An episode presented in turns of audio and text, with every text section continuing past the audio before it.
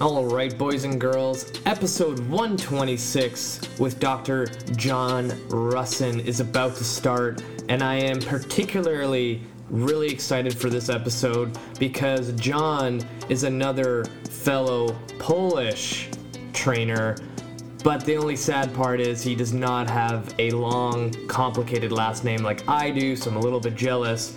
But this entire episode is filled with such great information. John just puts it right out there and explains everything so clearly, and it's no nonsense, no bullshit, straight to the point.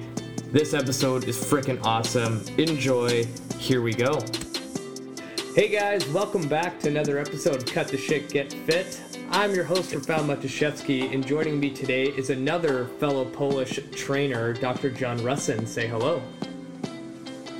What's going on, man? It's great to be here. Uh, Polish in the house, I guess. yeah.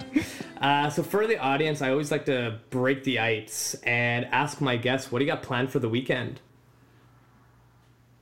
Man, so this is uh, kind of the norm for me. I'm going out and I'm presenting at uh, National Strength and Conditioning Association conference out in Milwaukee. So I live in Madison, Wisconsin. So being in Milwaukee is about an hour and a half drive away. I'm all for that because I've been traveling the world the last three or four months almost on a weekly basis. So being in my backyard, being able to do what I do, I'm looking forward to it, man. Awesome. So, for the audience who don't know who you are, can you do a small little intro of who you are, what you do, and how did you get into this industry in the first place?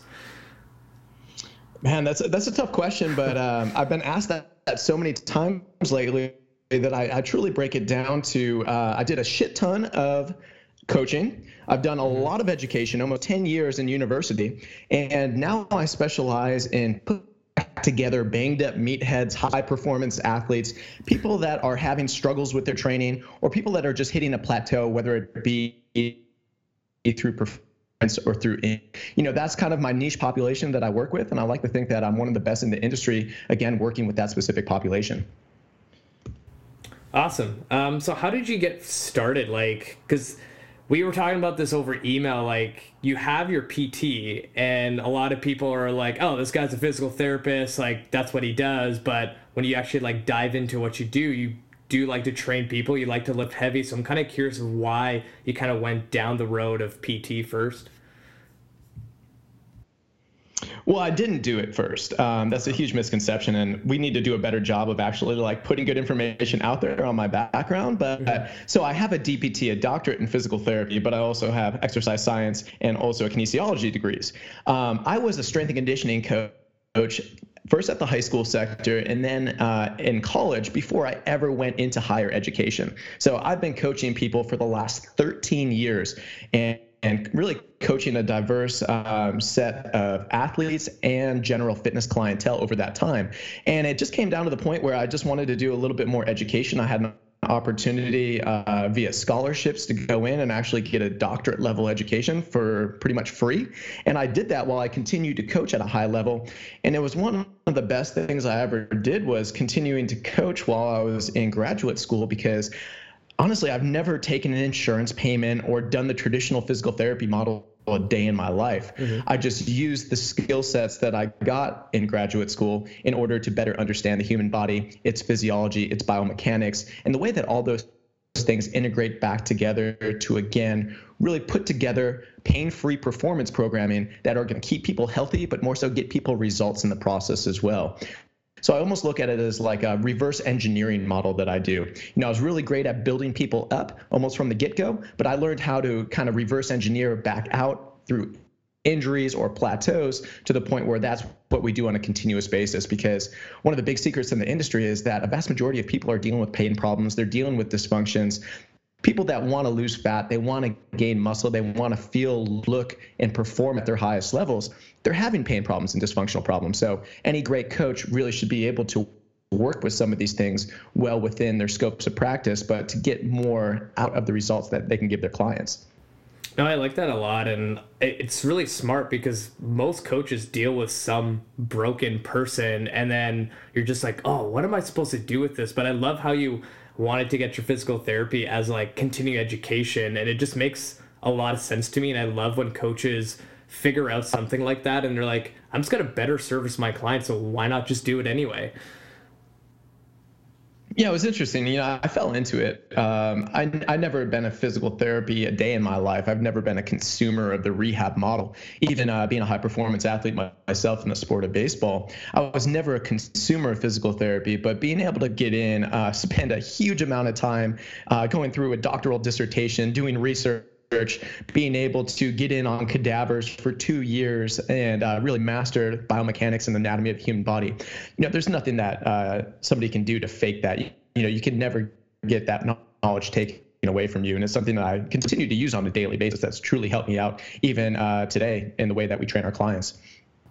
Nice. And like the other thing I wanted to ask you is like almost like what your philosophy on training is, because I find that you know, as coaches grow into the industry, they almost kind of form their own model. So I'm kind of curious, like, what's your model when it comes to training someone from point A to point Z to kind of get them successful in whatever their goal is? Yeah, that's a great, great, question because that's currently the model that I'm teaching around the world this year, the mm-hmm. pain free performance training model, which is my two day seminar series. And, and through that series, we really look at everything from screening and assessing the six foundational movement patterns the squat, the hinge, the lunge, the push, the pull, and then locomotion but also how to program pain free alternatives that are custom fit to the individual in front of you. From there, looking at the functional hypertrophy training model, which is really geared around maximizing muscular trainability while minimizing joint stress. I'm a big believer that if we can keep people consistent, we can keep them pain free, and we can keep them highly motivated motivated, then they're going to be able to unlock their physical potentials, not this month or this year, but for the long term. Our training model is centered around achieving longevity. So we want to be able to do what we want to do with physical self sufficiency for the rest of our lives. Is your training doing that for you right now? That's a question that we ask our people. Usually they're coming to me for a reason. They're either plateauing out, they're having pain problems, something is not going well. But that's the time where we have the biggest emphasis on really trying to rebuild these people back up. So again, when they're 50, when they're 60, when they're 90 years old, they're still living a meaningful life in terms of physical and physicality. No, I really like that. And the two things that like I really enjoyed that you just said it was like consistency and longevity. And those are the things that people kind of overlook all the time. And like I deal with a lot of general population people, and a lot of times it's like, man, if you just show up like every week, you're gonna feel so much better. And it's always like the toughest thing to get people going is having them just come to the gym at least once a week just to move to kind of prolong that, you know, feeling of pain free moving on a daily basis. Well, it's something that uh, burnouts and injury rates in our industry in current day are skyrocketing. You know, the incidence of injury, whether it be lower be shoulder or knee, the top three pain points in the human body among active population, those things are climbing and getting worse over time. And this is crazy because we have more education, we have more experience than we ever had in our side of the fitness industry before. So, you know, where, what what's the missing link? We have many different cofactors in there. But really, I think that people are under the impression that they have to go and kill themselves in order to achieve an, a result. But we look at the statistics, and they really say six weeks is about the time period where people either end up getting hurt, whether it's acute or chronic based injuries that flare up where they stop training or they just get burned out to the point where systemically they cannot sustain you know two a days seven days a week for six weeks. So at that six week point if we can get people past that and more so if we can actually start getting them to buy into our systems that is where they're going to have the biggest potential for actually learning new habits ingraining habits that they're going to be able to use for a lifetime. So if we can get people motivated just enough to stay within our programs for one to two months, then motivation becomes secondary because results are the most motivating thing in the world. I like to think that we produce better results in my given population than anyone else in the industry. And that's why people continue to be motivated. That's why they continue to work hard. Uh, results are king, they always will be. Nice. And the other question I wanted to bring up is like you educate a lot of people and like I am so thankful for people like you in the industry that make our industry better. But I'm kind of curious, what question do you always get at like every conference from the same amount of people? and I'm kind of curious to what that is. Uh, me being me with my background, I always get like this super theoretical questions like, hey, my shoulder hurts while I bench press. What should I do? and honestly, there's no good answer to that because, uh, as Stuart McGill famously quoted, it always depends. And really, that's uh, that's a center around our model as well. We try to give people the best programming possible, but I would be bullshitting people to say that cookie cutter works for everybody. You know, a cookie cutter does not work for everybody. Even the best programs in the world, like a functional hypertrophy training program, it's going to be lights out for 80% of people. But you know what? Those 20% of the outliers, they need to have a little bit more customization in order to fit movement patterns to fit structures and schedules according to their body, their needs, their past orthopedic history, their past systemic histories, because we're all special little snowflakes. And truly, we need to be training as such. So, I always laugh when I get the theoretical injury questions because it could be a million and one things in the world. You know, when you have a doctorate level education in advanced uh, differential diagnostic, you know the immense amount of possibilities that something could possibly be. But putting the major factors first, looking for red flags, things that people are doing, uh, the power of the addition by subtraction you know that's one of the most powerful things in the world. People are always looking for a quick fix to something. They're looking for some theoretical knowledge that may or may not work. That stuff is not good in terms of actually getting attainable real world results. We need to actually be deep diving in and treating people as individuals and programming them as customized as possible in order to again achieve those things that we were talking about with self-sufficiency and longevity with the training career Awesome. And I'm happy you brought up Stuart McGill and that just reminded me of another question I was going to ask you is when you were like getting into the industry, who did you look up to for continuing education material?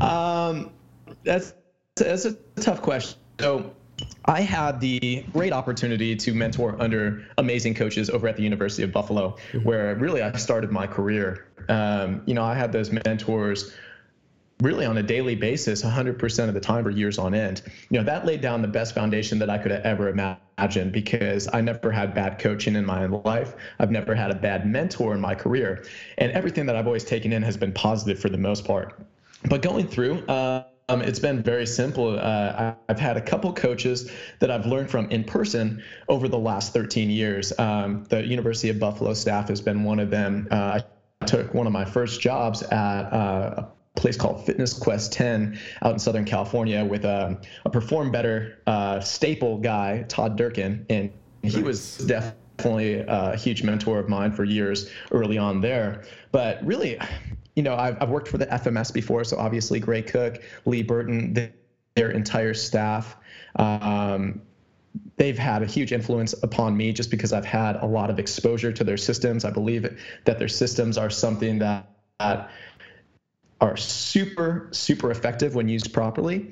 And this stuff you know it just snowballs over and over and over again. But i feel like i've taken on mentors that all, all believe what i believed even when i didn't know that i believed it which is again this pain-free performance training model. It's bringing the best of all these different specialties in the fitness industry, whether it be rehabilitation, whether it be sports performance, or even just um, training general fitness clientele with a, a rhyme and a reason of what you're doing and I've really just tried to um, not have like information overload at all in my career, but always just try to look at people that believe what I believe in because you shouldn't be reinventing yourself every single time that you read an article or every single time that you go to a continuing education course. You should have what you believe in and then try to supplement in on top of uh, more information of people that again have your same mindset. No, that made a lot of sense. That that was awesome. Um, the other thing I want to get into is a bunch of Facebook and Instagram questions because I have this thing where when I listen to podcasts and like I send in a question and it never gets answered, and I'm like, damn that guy, I'm gonna like get every question that someone asks me on my show. So we have a bunch, but I think we could just like hammer them out. Um, oh, let's do it. Yeah. So the first one is from Shantanu. Hopefully I said that right. Uh, ask him to put some light on number one, hamstring health and how to get rid of tight hams. it's one of those uh, theoretical right. ones. Uh, um, that's a super common question, right? Yeah. yeah, yeah, that is one of those things that I was just talking about. But because I've been asked this 10 zillion times, um, I have a great resource on my site, uh, and it really goes to show the six phase dynamic warm up sequence that we use not only to prepare our athletes to train, but also the compounding effect to fix glaring weak links. And sometimes, uh, quote unquote, hamstring tightness is one of those weak links. But we see people going through and we see them foam rolling every day. We see them stretching their hamstrings every day. And after a year, five years, 10 years, they actually get tighter in the process, which always blows my mind. We don't have usually true mobility problems. What we have are sequencing problems or stability based problems predominantly. And those are the things that can't be corrected by more mobility. You know, you can never fix uh, you know, a mobility problem by going the opposite side and trying to get more stability out of it. So I would say that um, tight hamstrings are one of these things that it's not just about the hamstrings itself. The hamstrings are part of a complex on the posterior side of the hip girdle that have to in like articulate in on the front side of the body with core sequencing and stability. So um, avoid rehab purgatory, avoid foam rolling, avoid stretching on end for 45 minutes a day, and actually step back and assess what the true weak link is. I always give it three times. You know, if you want to foam roll your hamstrings, do it for three days in a row. If you don't see a notable benefit after three days, you better look somewhere else or again, it becomes a ritualistic practice as opposed to something that is going to be an objective based result practice, meaning that we actually get functional transference in on what we're trying to achieve. Now that makes sense, and like this might kind of go into something else, but I'm kind of curious your opinion on the like FRC. Like, have you looked into that at all? Yeah, we just had a, a bunch of the FRC, um, their instructors attend my course in Los Angeles and they're really smart, man. You know, Dr. Andreo Spina, mm-hmm. fucking genius. Uh, believe fully in his systems. You know, really great guy. We're interconnected because we're both Onnit pros. So we're on the Onnit team and we do a lot of our educations uh, in the same area of the industry. So yeah, you know, like their system are gold standard. So it's a it's a great continuing ed for any trainer that wants to get more into that because they actually go into not only just the the techniques themselves, but the diagnostics as well. The key, you got to know what you're working on before you can improve it. Yeah, because like this past March, I got certified through the FRC, and when I was going through the course, I'm like, fuck, all this stuff makes so much sense. Like, why isn't everyone doing this? Uh, uh, according to their attendance, I think everyone is doing it. Uh, yeah. They're killing the industry. yeah, big time. um, so this person had like two more questions, so we're gonna see if we can hammer those out. But um, the second one was how to get more explosive using chains and bands. Ooh, that's a good one. Um, so accommodating base resistances, aka chains and bands. Um, it's a method that we use a ton of, uh, not only for dynamic effort method, uh, which is a part of the, the West Side method or aka the conjugate based method but also for kind of repatterning movement patterns itself. So being more explosive uh, people misuse bands and chains more than any other modality in the sports performance industry because they really truly don't have an appreciation for why they're using them. Um, for us we try to keep um, bands, chains, and more explosive based movements in uh, a couple days a week for some of the movement patterns around the squat, the hinge, and then the press. But um, it's something that you have to use right, and you have to make sure that you're using it on an advanced athlete. This is not for a beginner. It's not for a novice. Honestly, it's not even for an intermediate based athlete, you have to have a huge amount of strength requisites to actually get the most out of uh, a true max effort, dynamic effort based uh, mixed modality uh, training program. But um, bands, chains, they're hugely effective in many, many different ways, but they get a bad reputation because people just truly don't know how to use them properly. So, what would you say, like, what prerequisites would someone need to have in order to start using chains and bands in their programming? So we use them for intermediate people if uh, for movement fixes so it can really uh, in terms of bands it can really kick on stability very very uh, quickly in terms of almost like a reactive neuromuscular training technique to try to teach them how to stabilize because there is a little bit of a perturbating force with it. But uh, training age is big. You know, you have to be able to have a requisite uh, movement pattern something that's solid, something that's stable, something that you've gained um, strength, capacity of power with before you ever try to add velocity to a movement or try to add accommodating base resistance to a high velocity movement. There's two different ways to always progress uh, any sort of movement. You can maximally load it, or you can maximize velocity. So bands, chains, accommodate based resistances when trained with the dynamic effort method it's all about trying to maximize the force equation mass times acceleration.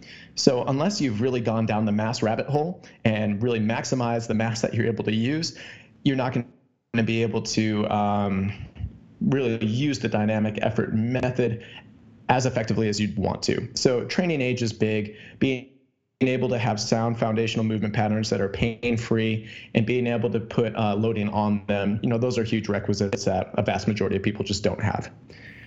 No, that makes sense. And like you're right, like chains and bands are probably the most misused tools ever because you just see a bunch of coaches in different gyms where they just slap chains and bands just cause because it looks cool. You know what? If you're looking at it and if you see trainers or athletes use chains and bands, you can identify the assholes from the people that really know what they're doing in, in, terms of accommodating resistance by their setups. So if you're hanging chains literally from the bar, that is not the setup that you want because uh, the difference in loading is going to be like four to six pounds. So there's a difference in loading from the bottom to a top of range of motion. So if the big chains are hanging from the collar of the barbell, you know you're dealing with an idiot. the, the other thing, if you're using band training and the bands ever go on slack, meaning that you totally lose band tension at the bottom of a movement, again, you know that you're dealing with somebody that has no idea how to use these advanced training methodologies. So dialing in your setups, you know, that's like step one. If you can't do that, you're not going to get any benefit from it, and you're probably going to just pigeonhole your results in the process if your setups are poor and your training methodology is poor. That was really well said. Thank you. um, so the third question from the same guy: intelligently programming direct arm training. Yeah, that's a good one. Um, so again, direct arm training, it's something that's an intermediate to an advanced method. Um, big believer that people just need to get better at the big foundational movement patterns first, that need to get stronger. I wrote a, a epic article over on T Nation a couple years ago. It was about relative strength tests, and these are things that I use uh, over the last 10 years with my athletes. And really, before you get in and start doing a lot of bicep curls and tricep pushdowns, your relative strength has to be again at an intermediate to an advanced level. That means being able to do uh, 10 unbroken, perfect, pristine push-ups. It means to be able to do six to eight, depending on female or male, pull-ups you know, this is stuff that unless you're relatively strong in terms of your body weight, you're not going to get a whole lot of majoring in the minors. So direct arm training 100% has a role in a well-oriented strength and conditioning program. But again, you need to be putting the major pieces in programming first, which is maximizing strength, hypertrophy, set and rep ranges, for the six foundational movement patterns and some of their derivatives. So we use direct arm training with um, all of our intermediate to advanced athletes. Almost from a shoulder health standpoint, elbow health standpoint, it helps uh, ingrain mind muscle connection, linking kinematic chains together. And really, it comes down to yes, your arms have muscles in them the muscles contract and they relax and they're functional. You know, functionality in arm training it's there as long as the goal is correct, as long as the training age is correct, and as long as your athlete's experience is going to match up with what you want to do with it. Oh, that makes a lot of sense. Um, so, next question um, from Stephen Ellis. Uh, serious moment for me. I enjoy a lot of his content, but I was wondering how he determines what he often classifies as dysfunctional to be truly so and not a variation of normal. so uh, we look at human movement as one of the most subjective things in the world. If you match that with pain, maybe the second most subjective thing in the world, us as fitness professionals, we're dealing with one of the most highly subjective types of experiential training in the world. You know, you look at every single person, and every single person is so unique in terms of their movement capabilities, in terms of their ability to you know stave off pain. But we have to be looking uh, it's not a, a, black and white line. You know you're not on the right or left side of this dysfunction line. You know the way i simply define many of these things is like i run all of my people through fms's i run them through sfmas I run them through advanced diagnostic testing, advanced movement based skill testing, and that's what determines uh, whether I say dysfunction or not dysfunction. But guess what? Your, your client doesn't give a fuck. They don't give a fuck what you call it because if you're a trainer and you're saying, "Oh, this is a dysfunctional squat pattern," you're just an idiot. Um, your your athletes, your clients, they don't care where they get the results from. They don't care what it's called. It's your job. So, in terms of the question, like what do I deem dysfunctional? What do I deem non-dysfunctional or functional? It doesn't really matter. It's uh, after we drive all the data from our intakes of our athletes, then we get a better overlook on all the six foundational movement patterns that I really uh, put a huge emphasis on in terms of building out programming. So uh, just for the trainers and the coaches is listening like make sure that you you realize that what you say matters. Uh, we're not sitting here trying to scare our clients and our athletes into being like hey that's a dysfunctional squat pattern. That's going to line you up for uh, increased incidence of you know patellofemoral pain and lumbopelvic pain. If we load it like this they don't care. Like it's just theoretical. So you're just trying to identify red flags at a point. If something's a red flag for you, you know, that's what I would deem dysfunctional. Dysfunctional would line up for something that would increase injury rates. It's as simple as that. Man, you are on fire today. This is awesome.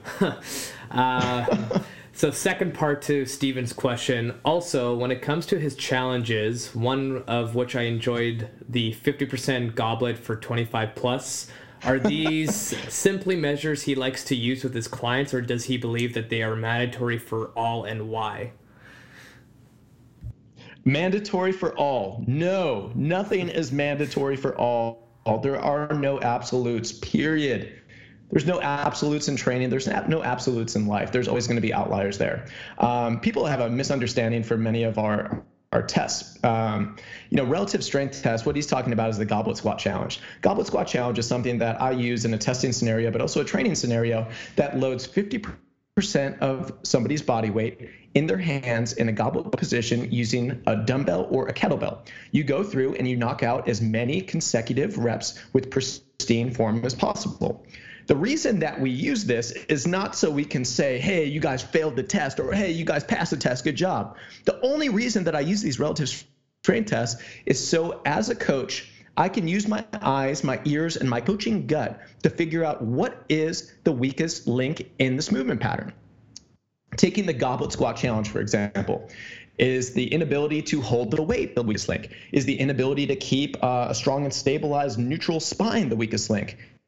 Do we have valgus varus moments happening at the knees? Do we go on our toes when we squat? What keeps them from hitting the relative strength number? That is what people need to be focusing on. Because guess what? We started this podcast saying there's only a couple things that matter in training. You need to train hard, you need to buy into your program, you need to stay consistent. But on top of all those things, you need to identify weak links and strengthen them so we can build them back up and irradiate them from uh, from their movement systems. So we're using these relative strength tests in order to identify weak links, simply put. Um, but it's also a hell of a way in terms of the goblet squat to elicit a pain-free training effect that is truly just one of the most devastating things that you've ever done. Uh, loading up 50% of your body weight in your hands and knocking out maximal amount of reps, it's pretty tough. But it's something that I would say almost every single athlete that I've ever worked with uh, aside from those that have serious body composition issues, have been able to go 20, 30, 40, even 50 reps on this challenge. So people, uh, they get inherently butthurt. They get they get really nervous when they think that they can't do something, especially a challenge. Like, oh shit, I can't do that. I only got 17 reps. This is stupid. so it's a defense mechanism. But all we're not saying pass or fail here. That's not the biggest thing. Uh, he's referring back to an old T Nation article super popular article. We looked at a couple relative strength tests, again, ones that I've been using for 10 plus years. And there are things that, again, as a coach, all the the only reason that you're testing is so you can yield data. The only reason that you yield data is so you can use the data to improve programming. When you look at it like that, it becomes very simple. Awesome. Uh, so the next question from Tara. Uh, what are three mobility exercises that every trainer should be using for their general population client? So um, not three three specific ones. Uh, that could be really arduous, but mm-hmm. three areas of concern for people. They're ones that we review in our course all the time. Uh, thoracic spine slash cage. We need to be able to mobilize this thing into extension, rotation, and side bending. This is a common pain point for people, especially with generalized front-sided shoulder pain. So if we can start to just move a little bit more optimally throughout the thoracic spine and cage, integrating as a functional unit, that's going to be area one. Area two is going to be the superficial and deep hip flexors, aka the quads and the iliopsoas. Because we sit, you know, I'm sitting here right now, slouched over in front of this microphone talking to you. You know, I'm probably going to need to mobilize my hip flexors before I go and squat tomorrow. You know, that's just part of the deal. And many of us, even my high performance athletes making millions of dollars on the field on Sundays, they're sitting on buses, they're sitting on planes, they're sitting in the locker room. Everybody's sitting, and more so, everyone has handheld technologies and front of them. So uh, posturally oriented positions, trying to negate those, that's a big key factor. And really the last one, it's being able to utilize the lumbopelvic complex uh, ideally, meaning that we need to somehow articulate the lumbar spine, the pelvis, and the hips together, working as a functional and synergistic synergistic unit as opposed to working independent of one another. So, you know, when we go over and hip hinge, we don't want just the lower back working. When we go over and hip hinge, we don't just want the pelvis turning over. We want all this stuff happening in sequence and that's something that is truly um, one of the most untapped ways to eradicate pain but also increase functionality strength and trainability which is really working on that lumbo pelvic rhythm um, it's a really important thing. So when you look at the three, you know, T spine, hips, and then lumbar core support. If you can work on those three things, you're going to have a huge amount of success with the vast majority of your clients and yourself. Um, so other question, this is for like me though. Um, do you have any experience with having like um, clients who've had, you know, like fusion surgery for their low backs at all? Yeah, for sure. Um, what's your experience on like the rate of their pain when they come out of surgery? Because I have a handful of clients that are like considering getting the surgery done, and then you know they talk to their friend who's had it done. They're like, "Oh my god, like I feel amazing. There's no more pain." But then they talk to another person who's got the same surgery, and they're like, you know, if their pain scale out of ten, they were at an eight, it went down to a six. So it's almost like this gray area that they don't know of like if I should, you know, dive in and take the surgery and risk that I might feel good or might not feel any better than I started with. So we just need to throw it out there that surgery is not a cure all, especially when we're talking about the lumbar spine. I mean, there are loads and loads of research on this topic, and, and basically the best metas that I have read, it really states that it's a fucking coin flip. If you go in any type of lower back surgery, it's a coin flip whether you get a positive or a negative result. And that really goes to show that usually it's not the mechanical issue like, oh, that disc herniation, it's not getting any better. Well, maybe it doesn't have to get better in order for you to get out of pain and for you to increase your functionality again. Again, you know, going back, like I'd be I'd be stupid to pretend that I knew more about lower back than Stuart McGill, who has literally done research over 36 years in his career at University of Waterloo. You know, he is a big believer, and I am a big believer that 95 plus percent of people are non-surgical candidates. That means that if you go through all the conservative based treatments, if you go through physical therapy, if you go through chiro, if you start working with a trainer, you start doing everything under the sun, in order to get back, most likely that's going to be the thing that fixes you. The people that have trouble going into surgery are the ones that are looking for quick fixes. You know, usually it's not the mechanical issue that's causing the actual pain. The pain is a symptom. The pain is not the origin. When they cut out the symptoms, the origin still remains. This is a very, very important point. So people that are surgical candidates are ones that have done everything under their power in order to get better. That doesn't mean, oh, I tried four sessions of physical therapy and it still hurts, so I'm going to go get knifed up. No, you know, you're probably not going to have a very good result for that. And if you do, it's fucking Russian roulette. Good luck. The people that are true sur- sur- surgical candidates are the ones that have gone through every single thing, and they're few and far between. Most people aren't just willing to correct what needs to be corrected because it's hard work it's a lot easier to go get your back cut open than it is to go through and actually start looking at your movement patterns, looking at your daily positions, improving your nutrition, improving your trainability, getting in better shape, losing weight, having better systemic health. All that shit matters in terms of pain response. So it's a lot easier to try to self justify that you're going to get better by going to get cut open instead of going in and actually looking at the root causes of these things that have compounded over time. Man, I love all your answers. You're just like straight to the point. It's so good.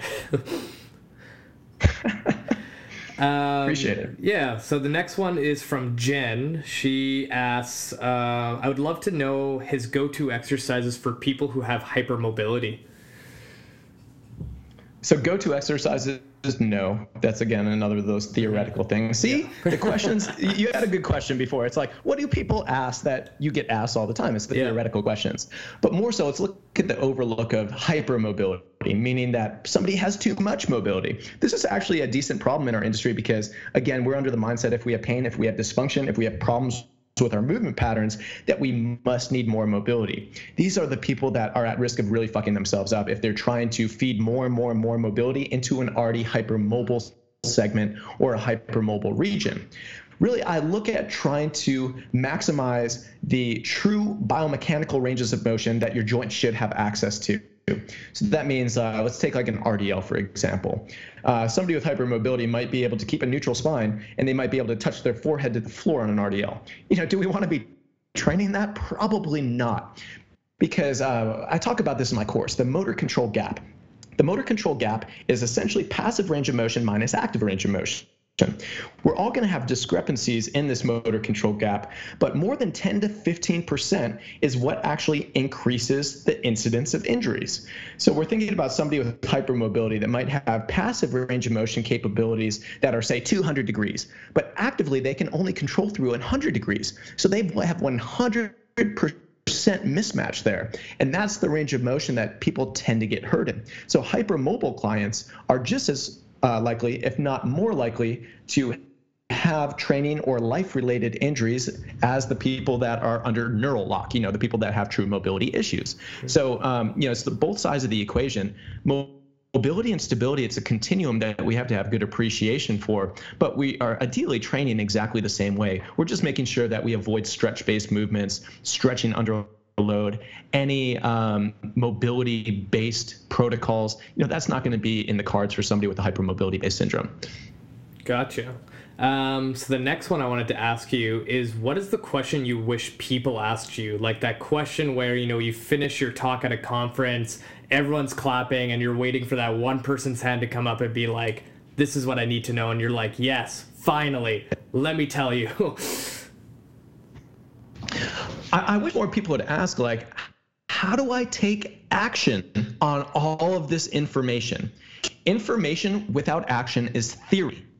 Information plus action is results based practice. So I wish more people would do less studying, they'd do less education, and they'd more master what they actually need to know so they can actually apply it into their clients. So uh, many times, you know, I write a lot of articles, we do a lot of content, a lot of education, some deep diving stuff. But at the end of the day, I always want somebody to be able to take away like, hey, how do I go and train my my athletes different on Monday? How do I train my client different on Monday?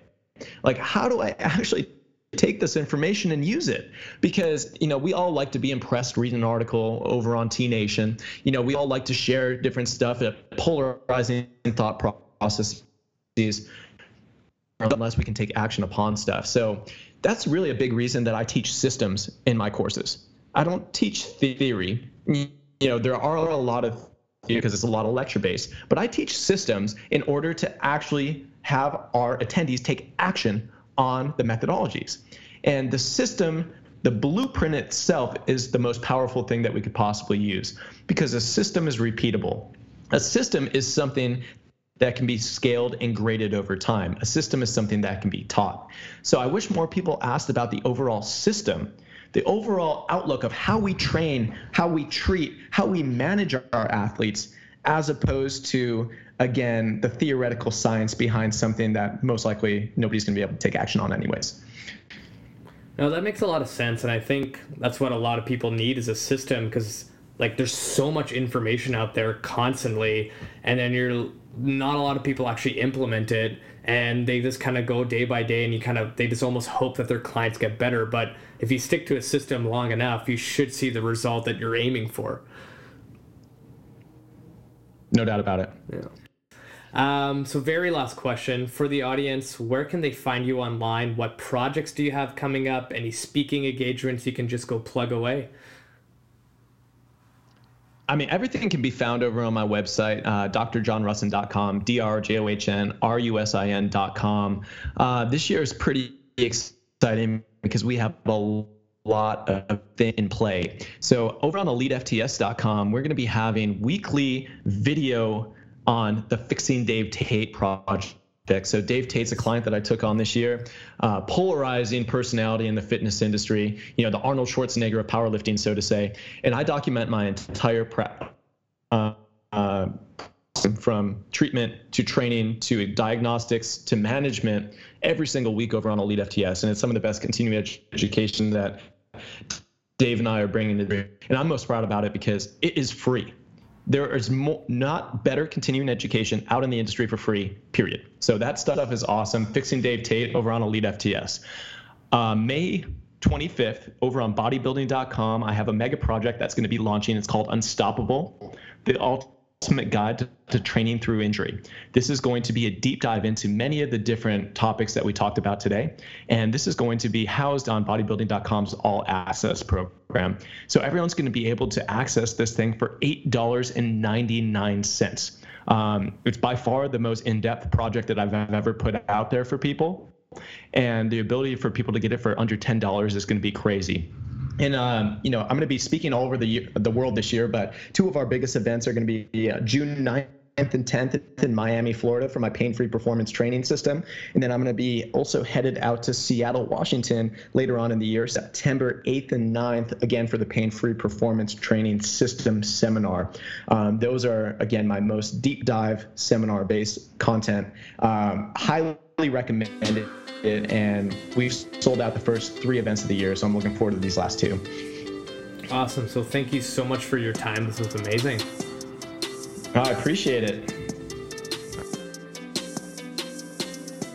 All right, so that's going to wrap up episode 126. Hopefully, you enjoyed that as much as I did and got something out of it.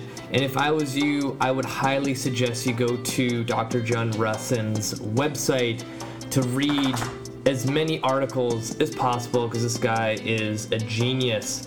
And again, I am going to ask every single one of you to share this podcast with your friends, your family, your brother, your sister, your mother, your father, everyone you know to build this podcast as one of the best in the world. And I'm going to continue delivering the best interviews from the people that I look up to. And until next week, you guys, that's it for me.